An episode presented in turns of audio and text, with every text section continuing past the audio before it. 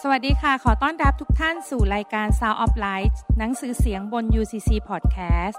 รับฟังได้ทุกวันจันทร์และวันศุกร์เวลา 8 นาฬิกา หนังสือเล่มแรกที่นำมาอ่านในรายการนี้มีชื่อว่ากำแพงแช่งสาบสู่ถนนพระพร เขียนโดยอาจารย์นิมิตพาณิชย์สิทธยาพิบาลคริสตจักรแห่งพระบัญชา และในวันนี้ EP 14 ให้พระสัญญาแห่งพระพรเป็นจริงในชีวิตตอนที่หนึ่ง พระสัญญาแห่งพระพรนั้นจะสามารถสำเร็จเป็นจริงในชีวิตของเราได้อย่างไร เมื่อมีพระสัญญา พระสัญญาต้องการไปถึงซึ่งความสำเร็จ สิ่งใดก็ตามที่สำเร็จตามพระสัญญา สิ่งนั้นเรียกว่าพระพรตามพระสัญญา คนมากมายมีพระสัญญาแต่ยังไม่มีพระพร ทั้งที่พระเจ้าปรารถนาจะให้เราทั้งหลายได้รับพระพรอย่างเต็มขนาดตามพระสัญญานั้นและตัวเราเองก็ต้องมีใจปรารถนา ที่จะเห็นพระพรที่พระเจ้าเทลงมาด้วยเช่นกัน ในบทที่ผ่านมาเราได้เรียนรู้ไปแล้วถึงหลักการที่สอนให้เราเข้าใจ ถึงการเดินในพระพรและความมั่งคั่ง ซึ่งเป็นการปลดปล่อยเราให้ออกจากวิญญาณความยากจน นั่นคือการเรียนรู้ในการเป็นผู้ให้หรือหวานออกไป การไม่ให้หรือไม่ได้มอบถวายในสิ่งที่ควรถวายแด่พระเจ้า นั่นคือความไม่สัตย์ซื่ออาจกล่าวได้ว่า เรายังไม่ได้สัตย์ซื่อกับพระเจ้าในการถวายจนกว่าเราจะได้ถวายตามที่พระเจ้าได้บอกเราไว้ สิบรถเป็นการถวายให้กับพระเจ้า ซึ่งเป็นหลักการที่พระคัมภีร์ได้บอกไว้อย่างชัดเจน สิบรถเป็นของพระเจ้า พระเยซูคริสต์ตรัสว่า ของของซีซ่าจงถวายแก่ซีซ่า และของของพระเจ้าจงถวายแด่พระเจ้า มาระโกบทที่สิบสองข้อสิบเจ็ดในพระธรรมมาระคีบทที่สามบอกไว้ว่า การที่เราไม่ได้ให้พระเจ้าในสิ่งที่เป็นของของพระองค์ นั่นเท่ากับเราช่อโกงพระเจ้า มาระคีบทที่สามข้อที่แปดจะชอบพระเจ้าหรือ แต่เจ้าทั้งหลายได้ชอบเรา แต่เจ้ากล่าวว่า เราทั้งหลายชอบพระเจ้าอย่างไร ก็ชอบในเรื่องท่าสางและเครื่องบูชานั่นสิเมื่อเราถวายสิบลดหรือสิบชักหนึ่งของรายได้ เราไม่จำเป็นต้องคิดมากบางคนคิดแล้วคิดอีกว่าจะต้องหักโน่นหักนี่ หักภาษี หักค่าใช้จ่ายต่างๆ ก่อนหรือไม่ ที่จริงเราไม่ต้องหักอะไรทั้งสิ้น เมื่อเราถวายสิบลดการถวายของเรานั้นก็ยังไม่สามารถเรียกได้ว่าเป็นการถวายให้ด้วยใจกว้างขวาง แต่จะเรียกเช่นนั้นได้ก็เมื่อเราเริ่มถวายมากกว่าสิบลดเมื่อเราเริ่มเข้าใจในการถวายผลแรก เมื่อเราเริ่มเข้าใจการถวายมอบให้ตามใจสมัคร เมื่อเราเริ่มเข้าใจที่จะถวายช่วยเหลือผู้ยากไร้ เมื่อเราเริ่มเข้าใจการถวายเพื่องานพันธกิจต่างๆ ที่มีผลต่ออาณาจักรของพระเจ้า ซึ่งเราต้องเรียนรู้ที่จะเป็นผู้ให้ที่มีหัวใจกว้างขวางมากยิ่งขึ้นพระวจนะของพระเจ้าได้บอกหลักการที่สำคัญในการปลดปล่อยเราออกจากวิญญาณความยากจน นั่นคือการเริ่มต้นที่จะให้ออกไป เราต้องเรียนรู้ที่จะปลดปล่อยสิ่งที่มีอยู่ในมือของเราออกไป จนกระทั่งเราสามารถเป็นผู้ให้ด้วยใจยินดีได้ นี่เป็นหลักการที่สำคัญมาก คนที่ดำเนินในวิถีแห่งความมั่งคั่งอย่างแท้จริง จะให้ไม่ใช่ด้วยความฝืนใจ แต่ให้ด้วยคิดหมายไว้ในใจ และให้ด้วยใจยินดีสองโครินบทที่ 9 ข้อที่6ถึง7นี่แหละคนที่หวานเพียงเล็กน้อยก็จะเกี่ยวเก็บได้เพียงเล็กน้อย คนที่หวานมากก็จะเกี่ยวเก็บได้มาก ทุกคนจงให้ตามที่เขาได้คิดหมายไว้ในใจมิใช่ให้ด้วยนึกเสียดายมิใช่ให้ด้วยการฝืนใจ เพราะว่าพระเจ้าทรงรักคนนั้นที่ให้ด้วยใจยินดี พระคัมภีร์ได้พูดถึงการหวาน คือหวานมากและหวานน้อย หวานน้อยเก็บเกี่ยวน้อย หวานมากเก็บเกี่ยวมาก และไม่ใช่แค่เพียงหวานมากจึงจะเก็บเกี่ยวได้มาก แต่ต้องหวานด้วยท่าทีที่ถูกต้องด้วย ดังนั้นเมื่อไรก็ตามที่เรากระทำหรือตอบสนองเข้าเงื่อนไขของพระสัญญา เราก็จะเห็นพระพรเกิดขึ้น หลักการคือพระเจ้ารักผู้ที่ให้ด้วยใจยินดี ภาษาอังกฤษใช้คำว่า cheerful giver ทุกครั้งที่เราให้ออกไป เราต้องถามใจตัวเองว่า เราให้ด้วยความชื่นชมยินดีหรือไม่ ดังตัวอย่างของแม่ชีเทเรซาที่เป็นผู้อุทิศตัวในความเชื่อที่มีในพระเจ้า และเป็นผู้ที่ให้ทั้งชีวิตของตัวเองกับคนยากไร้ แม่ชีเทเรซาได้เคยกล่าวไว้ว่า บุคคลผู้ที่ให้ด้วยรอยยิ้ม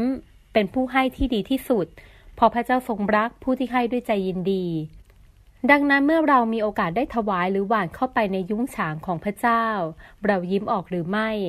หากว่าเรายิ้มไม่ออกก็อย่าเพิ่งหย่อนซองถวายลงไป เพราะผู้ที่ให้ด้วยรอยยิ้มเป็นผู้ให้ที่ดีที่สุด รอยยิ้มย่อมมาจากใจภายในที่ยิ้มก่อน ขอให้ใจของเราทั้งหลายในวันนี้ เป็นใจที่ให้ด้วยความยินดี ถ้าเรามีหัวใจเพื่อพระเจ้า ก็ไม่ต้องกลัวว่าพระเจ้าจะไม่มีหัวใจเพื่อเรา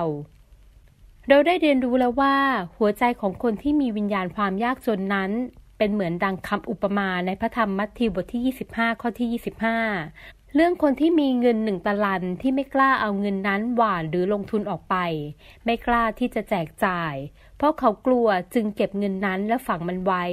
เช่นเดียวกันวิญญาณความยากจนได้กักขังเราไว้ ให้ยึดติดอยู่บนเหตุผลดังต่อไปนี้ เหตุผลที่หนึ่งเพราะเรามีไม่เพียงพอ เหตุผลที่สองเพราะเราไม่รวยเหมือนคนอื่นเขาเหตุผลที่สามเพราะเรามันจน เหตุผลที่สี่เพราะว่านี่คือสิ่งที่เรามีอยู่ หากให้ออกไป เราก็จะไม่มีเหลือ ดังนั้นขั้นตอนแรกในการปลดปล่อยตัวเราออกจากวิญญาณความยากจนคือ เราต้องเรียนรู้ที่จะปลดปล่อยสิ่งที่มีอยู่ในมือของเราออกไป พระเจ้าทรงกำลังมองดูหัวใจคนของพระองค์ สิ่งที่เราถวายเราไม่ได้ถวายเศษเหลือให้กับพระองค์ แต่เราได้มอบถวายสิ่งที่ดีที่สุดให้กับพระเจ้าเราได้ยินคำสอนมากมายในเรื่องวิญญาณความมั่งคั่ง แต่เราต้องทำความเข้าใจให้ดีเสียก่อนว่า การสอนเรื่องนี้นั้นไม่ได้มุ่งเน้นให้คนมีใจละโมบโลภมาก มุ่งแสวงหาแต่ความร่ำรวย แต่ที่จริงแล้วเป็นการสอนให้เราเข้าใจถึงการมีรากฐานชีวิต ที่จะสามารถรองรับพระพรได้ ที่เราจะสามารถเตรียมตัวเอง ปรับท่าทีของเราให้ถูกต้อง เพื่อเราจะสามารถก้าวเข้าสู่พระพรแห่งความมั่งคั่งได้พระวจนะของพระเจ้าเป็นพระวจนะแห่งพระพร เพราะพระสัญญาของพระเจ้าเป็นพระสัญญาแห่งพระพร เพราะว่าในฟ้าสวรรค์นั้นเต็มไปด้วยความมั่งคั่งที่มาจากพระองค์ ถนนในสวรรค์นั้นเป็นทองคำในพระเจ้านั้นเต็มไปด้วยพระสิริ พระคัมภีร์ไม่ได้บอกว่าในพระเจ้าเต็มไปด้วยความหม่นหมอง ดังนั้นเมื่อเราเป็นลูกของพระเจ้า เราจึงไม่เชื่อว่าเราจะอยู่ในสภาพซอมมาซ่อ ใส่เสื้อผ้าขาดขาดยากไร้ ต้องใช้ชีวิตอย่างซอมมาซ่อในสลัม อย่างไรก็ตามแม้บางครั้งพระเจ้าจะอนุญาตให้เราเรียนรู้ในความถ่อมใจ ที่จะรับสภาพและพึงพอใจในทุกอย่าง แต่นั่นก็ไม่ได้หมายความว่า เราจะไม่มีวาระแห่งการพักผ่อนหย่อนใจ ไม่ได้หมายความว่า เราจะไม่มีวาระแห่งความชื่นชมยินดี พระคัมภีร์บอกว่าพระเจ้ากำลังเตรียมคริสตจักรของพระองค์ให้มีสง่าราศี สง่าราศีนั้นไม่ได้เป็นเพียงแค่ภาคฝ่ายวิญญาณเท่านั้น เพราะพระเจ้าทรงสร้างร่างกายจิตใจและจิตวิญญาณให้เป็นหนึ่งเดียวกัน เมื่อพระเจ้าทรงอวยพรจิตวิญญาณให้มั่งมีได้ พระองค์ก็ทรงสามารถอวยพรกายภาพให้มั่งมีได้ด้วยบางครั้งจิตวิญญาณของเรายากจน แต่เรากลับหวังว่าในฝ่ายกายภาพของเราจะมั่งมีขึ้น ทั้งที่ภาชนะคือ จิตวิญญาณของเรานั้นมีปัญหา ดังนั้นแม้พระพรจะไหลเข้ามา แต่เมื่อภาชนะรั่วก็ไม่สามารถรองรับพระพรได้ เราต้องเข้าใจอย่างสมดุลในคำสอนเรื่องความมั่งคั่งนี้ เราต้องเข้าใจอย่างชัดเจนถึงวินัยของการใช้จ่ายที่ไม่สุรุ่ยสุร่าย เพราะความสุรุ่ยสุร่ายนำไปสู่ความยากจน เราต้องการสติปัญญาในการลงทุนด้วยความเข้าใจตามหลักการความจริงของพระเจ้า เหมือนดังคำอุปมาเรื่องเงินตะลันของคนที่มีห้าตะลันและสองตะลัน เราจะต้องมีความขยันขันแข็งในการทำงาน นั่นคือวิธีของความมั่งคั่ง เพราะว่าความเกียจค้านนำไปสู่ความยากจน เราต้องเรียนรู้ในการออมอย่างถูกต้อง และเราต้องมีท่าทีที่มีความปรารถนาที่บริสุทธิ์ ไม่ใช่เพื่อความโลภคืออยากได้อยากเป็นอยากมี เราต้องไม่มีท่าท่าทีแห่งการรักเงิน สิ่งเหล่านี้จึงต้องดำเนินไปด้วยกันกับความเชื่อ เพื่อทำลายวิญญาณแห่งความยากจนทุกอย่างที่พระเจ้าให้เรามีก็เพื่อที่เราจะเคลื่อนเข้าไปและขยายอาณาจักรของพระเจ้า เมื่อพระเจ้าเทการอวยพรลงมา นั่นคือมิติของการก้าวรุกเข้าไป เป็นการนำแผ่นดินสวรรค์และความมั่งคั่งของสวรรค์ลงมา ในสวรรค์เต็มไปด้วยฤทธิเดช ในสวรรค์เต็มไปด้วยการเจิม ในสวรรค์เต็มไปด้วยความบริสุทธิ์ชอบธรรม เมื่อเราอยู่ในการทรงสถิตมีบางอย่างเกิดขึ้น แต่เราไม่ควรคาดหวังว่าจะเกิดขึ้นเพียงแค่ในมิติฝ่ายวิญญาณเท่านั้น แต่ในมิติฝ่ายกายภาพด้วยเช่นกันซูเปอร์เนเชอรัลด้านการเงินจะไม่มีทางเกิดขึ้น หากท่าทีหัวใจของเราไม่ได้มีความเข้าใจอย่างถูกต้องก่อน นี่คือสิ่งที่เราต้องเรียนรู้ คำถามคือว่า เมื่อเรามีเมล็ดพันธุ์ เรามีตะลัน เรามีของประทาน เรามีทรัพย์สมบัติที่อยู่ในมือของเรา ทุกอย่างที่พระเจ้าให้เราครอบครอง เป็นเหมือนเมล็ดที่อยู่ในมือของเรา เมล็ดนี้ควรจะถูกเก็บอยู่ในมือของเราต่อไป หรือว่าควรจะถูกหว่านลงไปในดินเพื่อให้เติบโตขึ้นเมื่อเมล็ดถูกหว่านไป แม้อาจจะเป็นเพียงไม่กี่เมล็ด แต่มันจะเติบโตกลายเป็นต้น และจากหนึ่งต้นที่งอกขึ้นก็จะสามารถออกผลมากมาย มากกว่าจำนวนเมล็ดที่เคยหว่านออกไปในตอนแรกเสียอีก สิ่งที่หว่านออกไปจะเกิดผลมากกว่าสิ่งที่ได้หว่านไปในตอนแรกนั้นเสมอ การเจริญเติบโตกระตุ้นให้เมล็ดหนึ่งสร้างให้เกิดเมล็ดอื่น ๆ ต่อไป วันนี้หากเรายังไม่ได้หว่านเมล็ด แล้วเราจะเห็นเมล็ดงอกขึ้นมาเป็นต้นได้อย่างไร และเมื่อไม่มีต้นก็จะไม่มีผล และไม่มีเมล็ดอื่นๆ เกิดขึ้นตามมาได้ สิ่งที่เราหว่านออกไปอาจจะเป็นเพียงแค่เมล็ดเดียว แต่ต้นเดียวที่งอกขึ้นก็ให้ผลมากมาย และผลหลายผลนั้นก็มีหลายเมล็ด และหลายเมล็ดนั้นก็กลับคืนมาสู่สภาพของการหว่านต่อไปไม่สิ้นสุด นี่คือภาพของคำอุปมาเรื่องเงินห้าตลัน จากห้าตลันเพิ่มทวีขึ้นอีกห้าตลัน ดังนั้นเมื่อเรารู้แล้วว่าเรามีเมล็ดอยู่ เราจึงต้องเรียนรู้ในการปลดปล่อยสิ่งที่มีอยู่ออกไป ก้าวแรกของการทำลายวิญญาณความยากจนนั้น ขึ้นอยู่กับความสามารถในการปลดปล่อยออกไปของเรา เราสามารถปลดปล่อยออกไปได้มากขนาดไหน เมื่อพระเจ้าให้เมล็ดพันธุ์ในกระเป๋าของเรา วิญญาณแห่งความยากจนนั้น มีเมล็ดอยู่เต็มกระเป๋า แต่ไม่กล้าที่จะหว่านเพื่อปลูกเมล็ด เพราะกลัวว่าจะสูญเสียเมล็ดนั้นไป นี่จึงเป็นเหตุให้เราเห็นว่า คนที่ดำเนินในวิญญาณความยากจนนั้น มักอยู่ในการเพ้อฝัน จินตนาการปรารถนา คิดอยู่ตลอดวันตลอดคืนว่าอยากจะเห็นพระพรอยากจะเห็นการเก็บเกี่ยวที่ยิ่งใหญ่ อยากเห็นยุ้งฉางเต็มล้นไปด้วยพระพรในสิ่งที่พระเจ้าเทลงมา แต่ความจริงคือพวกเขาไม่เคยมีประสบการณ์ในสิ่งนั้น และความเพ้อฝันของเขาไม่เคยเป็นจริงได้ เพราะเขาไม่เข้าใจว่าจะดำเนินอย่างไรที่จะทำให้สิ่งที่เป็นพระสัญญาของพระองค์เป็นจริงได้ เมื่อไม่กล้าปลดปล่อยออกไป วันเวลาผ่านไป เจ้าของเมล็ดนั้นก็จะค่อยๆ กินเมล็ดที่มีอยู่จนหมด แทนที่จะนำไปปลูก เมื่อเราไม่หว่านเมล็ด เมล็ดมันเกิดผลเองไม่ได้ เมื่อเราไม่หว่านเราก็จะกินเมล็ดที่เรามีอยู่ เราก็จะกินไปเรื่อยๆ และในที่สุดเมล็ดนั้นก็หมด ผลสุดท้ายคือ คนนั้นแย่ลงกว่าตอนเริ่มต้น นั่นคือสิ่งที่พระเยซูกล่าวไว้ในพระธรรมมัทธิวบทที่ 25 ที่กล่าวถึงชายที่มีเงินหนึ่งตะลัน และหลังจากนั้นเขาได้สูญเสียมันไปอย่างหมดสิ้น วันนี้ทุกคนมีเมล็ดอยู่ในกระเป๋าของตัวเอง ทุกคนมีเมล็ดอยู่ในชีวิต เพียงแต่ว่าเราจะทำให้มันเกิดผล หรือเราจะค่อยๆกินเมล็ดนั้น แล้วก็ติดอยู่ในวงจรของความยากจน เพราะกินหมดจนไม่มีเหลือ นี่คือสิ่งที่พระเยซูได้กล่าวไว้เพื่อหนุนใจเราทั้งหลาย ในพระธรรมมัทธิวบทที่ 25 ข้อที่ 28 ถึง 29 กล่าวว่า เพราะฉะนั้นจงเอาเงินตะลันเดียวนั้นจากเขาไปให้คนที่มีสิบตะลัน ด้วยว่าผู้ใดมีอยู่แล้วจะเพิ่มเติมให้ผู้นั้นจนมีเหลือเฟือ แต่ผู้ที่ไม่มี แม้ว่าซึ่งเขามีอยู่ก็จะต้องเอาไปจากเขา คนที่มีวิญญาณความยากจน จะยากจนมากขึ้นมากขึ้น เขาจะไม่เหลืออะไรเลย เพราะว่าเขาไม่เรียนรู้ถึงการปลดปล่อยออกไป เขาไม่เรียนรู้ในการหว่านเมล็ดพันธุ์แห่งพระสัญญา ซึ่งทำให้ไม่สามารถเกิดผลแห่งพระพรที่มาจากพระเจ้าได้ ประเด็นที่สำคัญก็คือ เมล็ด เมล็ดจะไม่เพิ่มพูนและเกิดผล จนกว่ามันจะถูกปลดปล่อยหรือหว่านลงไปในดิน นี่คือหลักที่พระเยซูได้ทรงสอนไว้ ถ้าพระองค์ไม่ทรงยอมสละพระองค์เองความรอดและการเกิดผลแห่งความรอดทั้งหลาย จะไม่สามารถมาถึงเราได้เลย หลักการนี้สามารถนำไปใช้ได้ในทุกเรื่อง ถ้าเราอยากเห็นการเกิดผล เราอยากเห็นเมล็ดพันธุ์เติบโต เราอยากเก็บเกี่ยวพระพรที่ยิ่งใหญ่ในทุกด้าน แล้วเราหว่านอะไรลงไปในวันนี้ ยอห์นบทที่ 12 ข้อที่ 23ถึง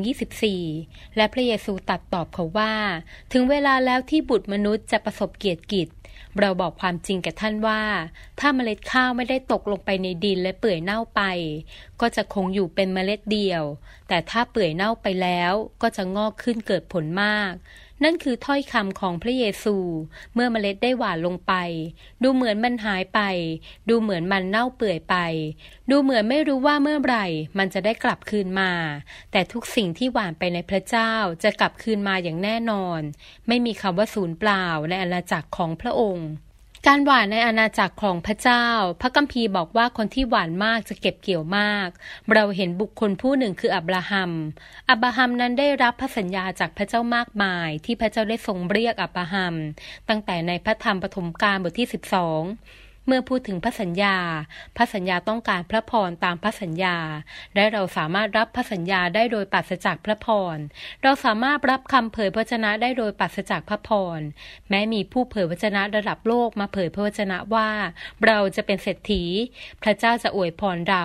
แต่ทำไมเรายังเป็นยาจก ยากจนข้นแค้น นั่นเป็นเพราะเรามีแต่พระสัญญาแต่ไม่เกิดพระพรตามพระสัญญา เนื่องจากพระสัญญานั้นมีเงื่อนไขบางสิ่งบางอย่าง ที่จะปลดปล่อยให้ระสัญญานั้นเกิดพระพรในชีวิตของเรา พระสัญญาเป็นเหมือนกับเมล็ดที่เก็บอยู่ในกระเป๋า มันจะกลายเป็นพระพรเมื่อถูกปลดปล่อยออกไป เมล็ดพันธุ์จะเพิ่มพูนและเกิดผล ก็ต่อเมื่อมันถูกหว่านลงไปเท่านั้น เราได้ยินถึงสิ่งที่พระเจ้าตัดที่พระเจ้าจะทำสิ่งนั้น พระเจ้าจะทำสิ่งนี้ เรามีพระสัญญามากมายที่มาถึงเรา เช่น พระสัญญาของการรักษาโรค พระสัญญาของความรุ่งเรือง พระสัญญาแห่งความรอด พระสัญญาแห่งการปลดปล่อยเสรีภาพ พระสัญญาแห่งการเติบโตรุ่งเรืองในกิจการทุกอย่างที่เราทำหลายครั้งเรามีพระสัญญา แต่ทว่าเรายังขาดพระพร ฮิปูบทที่ 7 ข้อที่ 6 แต่ไม่คิดเสด็จผู้นี้ไม่ใช่เชื้อสายพวกเขา แต่ก็ยังได้รับทสางจากอับราฮัม และได้อวยพรให้อับราฮัม ผู้ที่ได้รับพระสัญญาจากพระเจ้า สิ่งที่เราต้องเรียนรู้ที่น่าอัศจรรย์ใจมากก็คือ อับราฮัมเป็นคนแห่งพันธสัญญา พระเจ้าได้คำสัญญากับอับราฮัมเรื่องที่เขาจะมีลูก มีพงพันธุ์ที่มากมายดุดดวงดาวในท้องฟ้า และดุดเม็ดทรายในท้องทะเล อับราฮัมมีพระสัญญา อับราฮัมเหมือนมีเมล็ดแต่ปัสจากพระพรที่จะเกิดขึ้น เวลาผ่านไปแต่ก็ดูเหมือนว่าพระสัญญานั้นยังไม่สามารถเกิดขึ้นได้จริง แม้พระเจ้าได้ทรงสัญญากับอับราฮัมเรื่องบุตรชายก็ตาม เมล็ดนั้นยังไม่เกิดผลกลายเป็นจริง สิ่งที่อับราฮัมเรียนรู้และอับราฮัมต้องการคือการเป็นบิดาของชนชาติยิว นี่จึงเป็นเหตุที่พระเจ้าได้เปิดช่องให้เมลคีเซเดคได้ก้าวเข้ามาสู่ชีวิตของอับราฮัม พระเจ้าต้องนำเมลคีเซเดคก้าวเข้ามาสู่ชีวิตของอับราฮัม เมลคีเซเดคนั้นเป็นกษัตริย์ของเมืองซาเลม และเป็นปุโรหิตสูงสุดของพระเจ้า นี่คือเหตุการณ์ที่เราต้องเรียนรู้ ในพระวจนะของพระเจ้านั้น ปุโรหิตทุกคนถูกเรียกจากพระเจ้า และมีความสามารถที่จะกล่าวอวยพรคนของพระเจ้า ปุโรหิตในพระคัมภีร์เดิม รับบัญชาจากพระเจ้าให้อวยพรคนของพระองค์ ปุโรหิตมาจากเผ่าเลวี และเป็นผู้ที่ปลดปล่อยพระพรที่เป็นมาจากพระเจ้า กันดาวิถีบทที่ 6 ข้อที่ 22 ถึง 27 พระเจ้าตรัสกับโมเสสว่า จงกล่าวแก่อาโรนและบุตรทั้งหลายของอาโรนว่า ท่านทั้งหลายจงอวยพรแก่คนอิสราเอลดังต่อไปนี้ คือว่าแก่เขาทั้งหลายว่า ขอพระเจ้าทรงอำนวยพระพรแก่ท่านและพิทักษ์รักษาท่าน ขอพระเจ้าทรงให้พระพักของพระองค์ทอแสงแก่ท่าน และทรงพระกรุณาท่าน ขอพระเจ้าทรงเงยพระพักของพระองค์เหนือท่าน และประทานสวัสดิภาพแก่ท่าน ดังนั้นแหละให้เขาประทับนามของเราเหนือคนอิสราเอล และเราจะได้อวยพรแก่เขาทั้งหลาย พระเจ้าได้อวยพรคุณของพระเจ้าตามที่ปุโรหิตได้ปลดปล่อยการอวยพร ตามสิ่งที่พระเจ้าได้บอกไว้ และเมื่อปุโรหิตอวยพร พระพรนั้นก็เกิดขึ้น นี่เป็นอีกวิธีการหนึ่งที่พระเจ้าบอกให้คนของพระองค์ที่ได้ทรงแต่งตั้งไว้ ปลดปล่อยการอวยพรออกไป เฉลยธรรมบัญญัติบทที่ 21 ข้อที่ 5 และปุโรหิตผู้เป็นบุตรหลานของเลวีจะต้องออกมา โดยพระเยโฮวาพระเจ้าของเขาได้ทรงเลือกเขาไว้ให้ปฏิบัติพระองค์ และให้อวยพรในพระนามของพระเจ้า ให้การวิวาทและการทำร้ายทุกเรื่องสิ้นสุดลงด้วยคำของปุโรหิตเหล่านี้ มีการเจิมของพระพรเหนือถ้อยคำของคนที่พระเจ้าได้ให้ถ้อยคำแห่งพระพรในริมฝีปากของเขา เมื่อคนเหล่านี้อวยพร มันจะปลดปล่อยพระพร พระเจ้าให้ถ้อยคำแห่งพระพรอยู่เหนือริมฝีปากของผู้ที่เป็นพ่อแม่ เหมือนที่อับราฮัมและยาโคบได้อวยพรลูก คนที่เป็นพ่อมีสิทธิอำนาจแห่งถ้อยคำแห่งการเจิมของการอวยพรสองพงศวดารบทที่ 30 ข้อที่ 27 แล้วบรรดาปุโรหิตและคนเลวีได้ลุกขึ้นอวยพรประชาชน เสียงของเขาก็ถึงพระกัน และคำอธิษฐานของเขาก็มาอย่างที่ประทับบริสุทธิ์ของพระองค์ในฟ้าสวรรค์สองพงศวดารบทที่ 31 ข้อที่ 10 อาสาริยามหาบุโรหิตผู้เป็นเชื้อสายของสาโดก ทูลตอบพระองค์ว่าตั้งแต่เขาทั้งหลายได้นำส่วนบริจาคเข้ามาในพานิเวศของพระเจ้า พวกข้าพระบาทได้รับประทาน และมีพอกับมีเหลือมาก เพราะพระเจ้าได้ทรงอำนวยพระพรประชากรของพระองค์ เพราะฉะนั้นพวกข้าพระบาทจึงมีเหลืออยู่ใหญ่โตอย่างนี้พระนิเวศของพระเจ้าได้รับการดูแล ปุโรหิต คนเลวี ผู้รับใช้พระเจ้าได้รับการดูแลอย่างดี เพราะการอวยพรของพระองค์ เมื่อบรรดาปุโรหิต และคนเลวีอวยพรชนชาติของพระองค์ ชนชาติของพระองค์ได้รับการอวยพรอย่างมากมาย และเขานำสิ่งนั้นกลับมามอบถวายในพระนิเวศของพระเจ้า พอพระเจ้าได้ส่งอวยพระพร ซองพงศวดารบทที่ 31 ข้อที่ 4 ถึง 5 และพระองค์ทรงบัญชาประชาชน ผู้อยู่ในเยรูซาเล็มให้บริจาคส่วนที่เป็นของปุโรหิตและของคนเลวี เพื่อเขาเหล่านั้นจะได้ถวายตัวเขา ถือธรรมบัญญัติของพระเจ้าให้มั่น พอพระบัญชากระจายออกไป ประชาชนอิสราเอลก็ได้บริจาคเข้ามาอย่างมากมาย มีผลรุ่นแรกของข้าวเหล้าอางุ่นใหม่น้ำมัน น้ำผึ้ง และผลิตผลทุกอย่างของไร่นา และเขานำทศางแห่งของทุกชนิดเข้ามาอย่างมากมายสองพงศวดาบทที่ 31 พูดถึงสิ่งที่คนอิสราเอลนำเข้ามาถวาย หรือหวานเข้าไปในพานิเวศของพระเจ้า สิ่งที่เขาหวานนั้นมันย้อนกลับคืนไปอย่างชีวิตของเขาอย่างใหญ่โตมากมาย หลายเท่าทวีคูณ ในยุคของพระเยซูเอง พระองค์ก็ทรงกำชับเหล่าสาวกคือพวกคาราทูตให้อวยพรบ้านเรือนใด ๆ ที่ได้ต้อนรับพวกเขาไว้ ลูกาบทที่ 10 ข้อที่5ถึง6ถ้าจะเข้าไปในเรือนใด ๆ จงพูดก่อนว่า ให้ความสุขมีแก่เรือนนี้เถิด ถ้าลูกแห่งสันติสุขอยู่ที่นั่น สันติสุขของท่านจะอยู่กับเขา ถ้าหาไม่ สันติสุขของท่านจะกลับอยู่กับท่านอีกนี่คือคำกำชับของพระเยซูที่ได้กำชับเหล่าสาวกของพระองค์ให้ออกไป ก่อนเข้าบ้านใดให้อวยพรปลดปล่อยถ้อยคำแห่งพระพรที่มาจากพระเจ้า มีการเจิมแห่งการอวยพรที่เกิดขึ้น มีการเจิมแห่งคำอวยพรของผู้ที่เป็นบิดา มีการเจิมผ่านริมฝีปากของปุโรหิตในพระคัมภีร์เดิม มีการเจิมแห่งคำอวยพร และคำสาปแช่งของผู้เผยพระวจนะ เมื่อบาลอัมถูกจ้างมาเพื่อให้มาแช่งสาบ พระเจ้าทรงเปลี่ยนคำแช่งสาบเป็นคำอวยพร กันดาวิถีบทที่ 22 ข้อที่ 12 และบทที่ 23 ข้อที่ 11 เราเห็นถึงการที่พระเจ้าใช้คนของพระองค์ในการปลดปล่อยพระพร และปลดปล่อยคำแช่งสาบก็ได้เนื้อสิ่งที่เขากล่าวไปยังประชากรของพระองค์ ปัจจุบันเชื่อว่ามีการเจิมนี้อยู่เหนือพันธกรทั้ง 5 สิทธยาพิบาลสามารถมีการเจิมแห่งการปลดปล่อยพระพร เพราะเป็นเหมือนพ่อฝ่ายวิญญาณ สิทธยาพิบาลเป็นเหมือนพ่อของคิสจักรที่สามารถปลดปล่อยพระพรได้สำหรับอัครทูตก็มีการเจิม ในพระธรรมพิบูบทที่ 3 ข้อที่ 1 พูดภาพของอัครทูตและปุโรหิตในระดับเดียวกัน ทั้งปุโรหิตและอัครทูตทำการปลดปล่อยพระพร การเจิมให้แก่ประชากรของพระเจ้า เปาโลซึ่งพระคัมภีร์หลายตอนได้บันทึกว่าท่านเป็นทั้งอัครทูต อาจารย์ และผู้ประกาศข่าวประเสริฐ ท่านก็ได้อธิษฐานอวยพระพรผู้เชื่อ ไม่ว่าในพระธรรมเอเฟซัสที่ท่านได้อธิษฐานเปิดตาใจ ให้ผู้เชื่อประจักษ์แจ้งในสิ่งต่างๆ ดังนั้นถ้าเราอยากจะเห็นครอบครัวของเรามารับความรอด เราควรจะไปหาคนที่มีเมล็ดพันธุ์ของนักประกาศ ที่เขาจะปลดปล่อยพระพรแห่งความรอดมาถึงครัวเรือนของเราได้ ถ้าเราต้องการความรักของพระบิดา ความรักของพ่อ เราควรจะไปหาสิทธยาพิบาลที่มีหัวใจแห่งความรักของพระบิดา ที่สามารถปลดปล่อยพระพรแห่งความรักของพระบิดามาสู่หัวใจของเรา และรวมถึงพระพรด้านอื่น ๆด้วย หลักแห่งพระวจนะของพระเจ้าในพระธรรมพิบูบทที่ 7 ข้อที่ 7 บอกว่า